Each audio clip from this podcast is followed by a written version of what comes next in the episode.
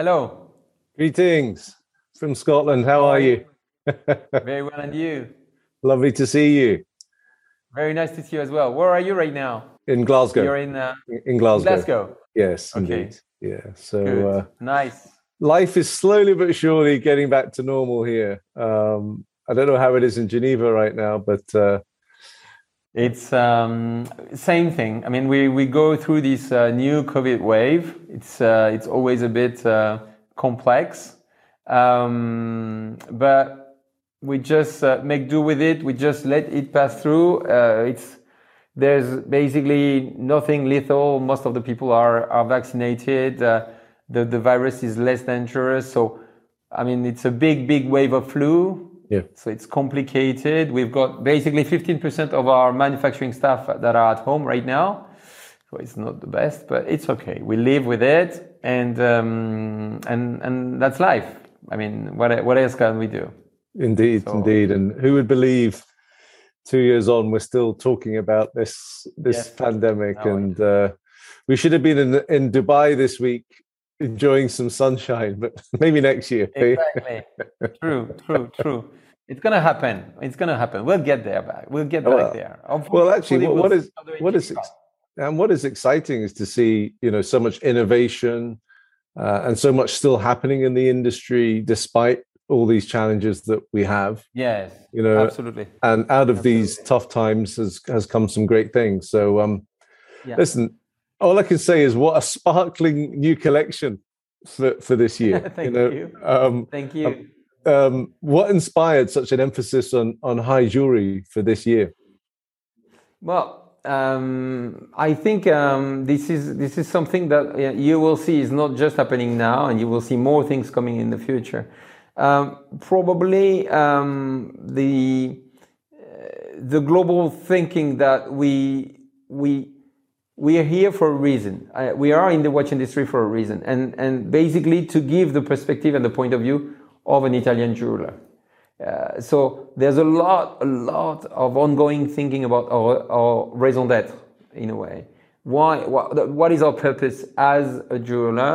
What makes us, one of the few Italian actors and the only Italian jewelers with a true perspective on watches, and how do we expose this? And clearly, naturally, well, the answer is well, jewelry watches by essence, and this is how we started. Our first watches from the nineteen tens, nineteen seventeen, nineteen eighteen were jewelry watches. Our first secret watches were jewelry watches, and this is eighty years ago. This is forty-two. So.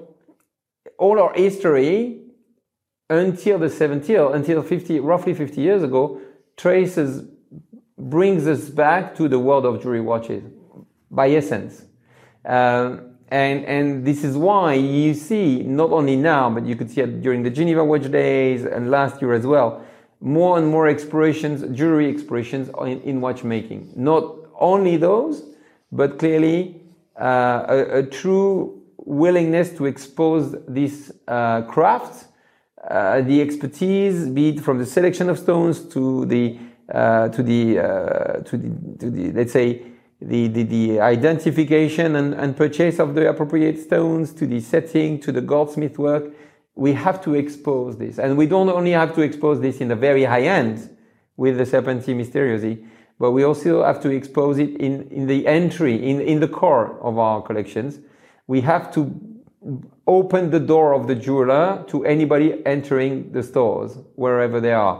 And this is why you see an expression of the jewelers, of the Roman jeweler, into the new Lucia collections or the new or the new Serpenti.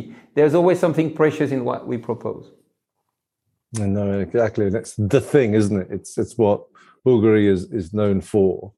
How do you describe that working relationship with, I guess, your flamboyant jewelers in Rome and your more technical, I guess, watchmakers in Switzerland? How, how do the two work together? Well, they, they work, uh, frankly, they, they wouldn't, I mean, you wouldn't see so many products if they didn't work.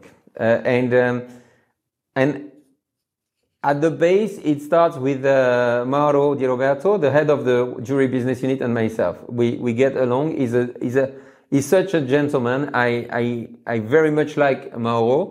And we, we do believe that there's a lot that we can do together. And we inspire ourselves, very each other. We inspire each other quite a lot. I, I'm, I'm just thinking of a couple of, of models from the jewelry collections, the recent jewelry collections, that are ex- clearly inspired by our watches.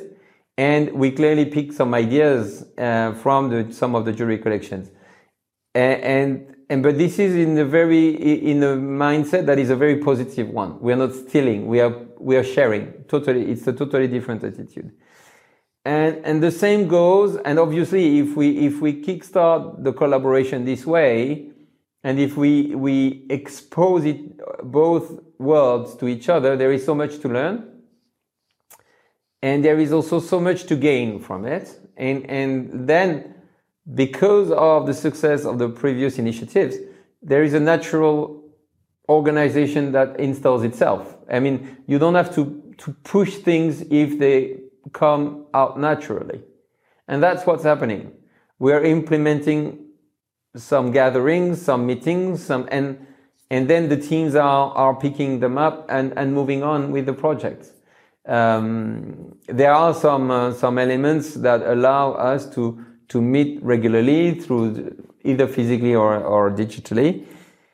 And uh, to anticipate as well, we're pre- we're working more more and more ahead with with the perspective of over the, the coming years, and of course, this gives us time to exchange and to prepare and to collaborate. So it's just a matter of uh, of goodwill and open platforms. And I guess one of the, I guess uh, most obvious um, benefits of this partnership is this development of the Filiquidissimo uh, movement, which um, features so strongly in the new uh, Serpenti collection and allows you as jewelers to do even more. Tell me about how this this um, project came about, and tell me the challenges that you had, you know, when you create uh, or have to shrink a movement to such a size. Well, it's um, it's. It's a it's a journey, and it's a journey that started ten years ago, and that probably uh, shaped up progressively. That's that let's say uh, became more precise uh, over the recent years. But the moment we see ourselves so comfortable with this idea of miniaturizing our calibers, that we find out why we're so comfortable with it. Just because as jewelers and designers, we we expect that the functionality disappears under the, the fluidity, the beauty of, of the product. Um, and, and, and clearly we are probably slightly different uh, from maybe the, the, the traditional watch industry that would tell you, ah, function creates design. Well, probably would say, well, design uh, supersedes function. And uh, because the aesthetics, you know, there's a say in Italy that says, bello ben fatto, which means that when it's well done, it's always beautiful. Or when it's beautiful, it's necessarily well done. But beauty goes above and beyond the aesthetics and the superficial aspects of things. So it is really a philosophical concept initially. Um, and, and what is beautiful is right. So we are talking about, uh, about virtue. You know, the virtue is, is the lead of beauty. And this leads us to really driving our collections from a design perspective, and, and this is where the studio is absolutely key. Uh, uh, and and and because of this, the question of minimizing the volume taken by the movement has become an obsession for us. So sometimes in manufacture, in watch manufacturers, people will say, "I want to touch on everything. I want to touch on chronometry. I want to touch on astronomy. I want to touch on on uh, micro micro mechanics, on power reserve." On uh, there are plenty of elements that you can touch upon when you're dealing with watchmaking. We can't do everything, and we don't want to do everything. Conversely, we want to be good at miniaturization, not only from a development perspective, but from an industrialization perspective, because it's easy to make very, very tiny calibers. What is important is to make calibers that work. Okay, and to be able to repeat them. So that's our major point of focus. And the second one being chiming watches. not because we're a jeweler, because we are, we are born like this as a watchmaker. We are born from horology workshops that were developing Grandsonnerie. And this is today still the ultimate, the, uh, the epitome of, of watchmaking. So we have this in our hands as well. But the way we see those elements is with a perspective to make this world of chiming watching evolve and be modern. So how do you make chime be a modern attribute to watches? So two sides of our developments. One is a natural development of thin and small movements. And this is why you're just finishing on your question. It's a very natural, natural move. We've, yeah. we've, we've scrutinized, we've explored the territory of very slim, and we are reaching the end. We've almost done everything. But naturally, the, the, the, the second chapter of micromechanisms is very small. So this is why we're really, we're sort of entering into a, a phase two, or I like the idea of a chapter in our story of micro, micromechanisms. While, uh, while uh, last year we've uh, opened a chapter of um, of uh, tourbillon chiming three hammer Octo Roma, and we're coming with another page of, of this chapter, which is one of the calibers of uh, one of the uh, elements of uh, on chiming watches that we will, and we will come with new chapters in the coming years. Well, well, picking up on that, you've launched two new Octo Roma masterpieces um, this week. Tell us a bit about yeah. them. Natural. Well, um, The, fir the first one that probably you can see on the video is uh, is our limited edition Octo Roma Tourbillon Carillon, and and this piece is um, is uh, the second version of uh, this new caliber that we launched last year, um, and um, the idea with this collection is to is to really explore the performance of the sound propagation. How can we make the sound as loud and crisp as possible? So we really looked at this watch from a sound projection perspective, uh, which is why you get this diode that is opened. Uh, you've got or you've got a, a structure which is emptied in uh, in the uh, uh, inside, and it's a, so it's a, it's a titanium and platinum. So you've got the the, the bezel and the the the, the the the back of the watch, which is in platinum, but the inserts that are in titanium and open one, in order to minimize the quantity of material and therefore limit the, the, the, the, the, the barriers to the propagation of the sound. And the same goes with the, uh, with the bottom, uh, with the back of the watch, where we have this, uh, this structure, uh, where you see that we have an open back with, uh, with, uh, uh, with this structure allowing for the sound to come out in the, at the highest, uh, power. The first, um, the first uh, of our uh, calibers last year, the first of our watch last year was delivering a level of sound of eighty decibels, which is very high in the world of watches.